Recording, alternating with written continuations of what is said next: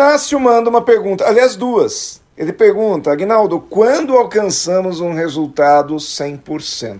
E como alcançar esse resultado? E a resposta da segunda pergunta é mais fácil do que da primeira. Nós alcançamos o resultado treinando, Inácio, treinando. Porém, para esse treinamento dar certo, nós precisamos desenvolver três características: a motivação, a técnica e a calma. A motivação como combustível de força, a técnica como ferramenta para facilitar, enobrecer e dar beleza ao nosso trabalho. E a calma como sabedoria, para não nos abalarmos com os reveses e nem desistirmos antes da hora. Ao longo desse caminhar, serão várias etapas que precisaremos superar, sempre terminando um ciclo e começando outro, terminando mais um ciclo e começando outro seguinte, descobrindo coisas novas e treinando outra vez, renovando a motivação, acompanhando a tecnologia e mantendo a calma de sempre. Precisamos também passar de aprendizes a mestres, pois ensinar é a forma mais eficaz de aprendizado, e a oportunidade de transmitir conhecimento nos traz uma responsabilidade fundamental para a evolução da nossa espécie, que supera qualquer objetivo individual.